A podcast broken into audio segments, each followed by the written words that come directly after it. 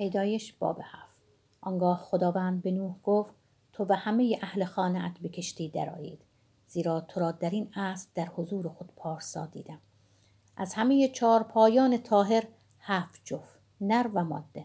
با خود برگیر و از چهار پایان نجس یک جفت نر و ماده. و نیز از پرندگان آسمان هفت جفت نر و ماده.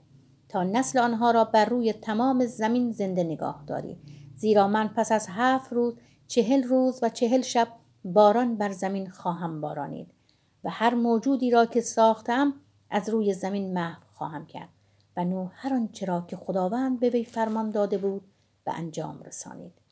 نوح 600 ساله بود که طوفان آب بر زمین آمد و نوح با پسرانش و زنش و زنان پسرانش به کشتی درآمدند تا از آب طوفان در امان باشند. پایان طاهر و پایان نجس پرندگان و همه خزندگان روی زمین دو به دو نر و ماده همان گونه که خدا به نوح فرمان داده بود نزد نوح به کشتی درآمدند. و پس از هفت روز آب طوفان بر زمین آمد. در سال 600 از زندگی نوح در روز هفدهم از ماه دوم آری در همان روز همه چشمه های جرفای عظیم فوران کرد و پنجره های آسمان گشوده شد.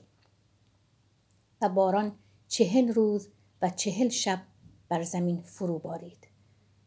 در همان روز نوح و پسرانش سام و هام و یافس و زن نوح و سه زوجه پسرانش با آنها به کشتی درآمدند.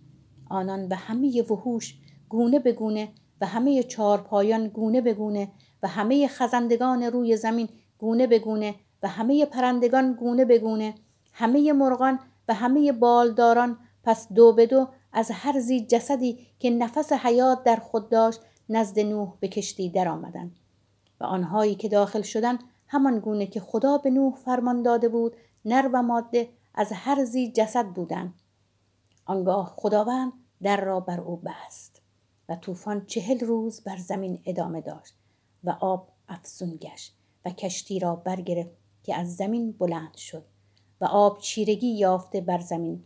بسیار فزونی گرفت. و کشتی بر سطح آب شناور شد و آب بر زمین زیاد و زیادتر غلبه یافت.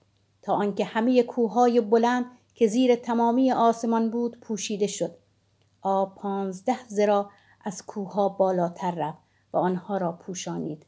هرزی جسدی که بر زمین حرکت می‌کرد از پرندگان و چارپایان و وحوش و همه انبوه جنبندگان کوچک روی زمین و همه آدمیان تلف شد. هر آنچه بر خشکی بود و نفس حیات در بینی داشت بمرد. او هر موجودی را که بر روی زمین بود محو کرد. از آدمیان و چهارپایان و خزندگان و پرندگان آسمان. آنها از زمین محو شدند. تنها نوح باقی ماند و آنها که با وی در کشتی بودند. و آب صد و پنجاه روز بر زمین چیره بود.